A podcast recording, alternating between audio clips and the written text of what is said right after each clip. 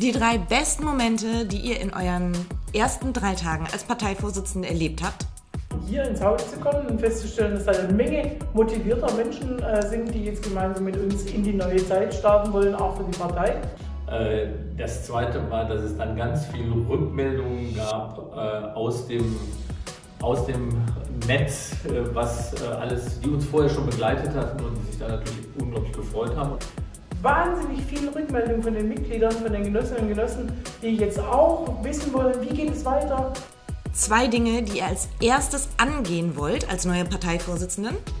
Ja, mit dem einen haben wir schon angefangen, nämlich dass wir mit den äh, sozialdemokratischen Mitgliedern der Bundesregierung äh, uns zusammensetzen, dass wir äh, mit der Fraktion uns zusammengesetzt haben, um einfach schon mal auch im Inneren äh, die Brücken zu bauen, von denen wir immer gesprochen haben, aufeinander zuzugehen, miteinander zu reden, uns auszutauschen. Ja, ich möchte ähm, äh, tatsächlich Kommunikationskanäle aufbauen. Und zwar solche, wo ich nicht broadcaste, sondern wo ich mit euch ins Gespräch komme. Und das, ich weiß, dass es irre aufwendig ist, vor allem auf meiner Seite, auch für euch natürlich, aber da habe ich richtig viel Lust drauf.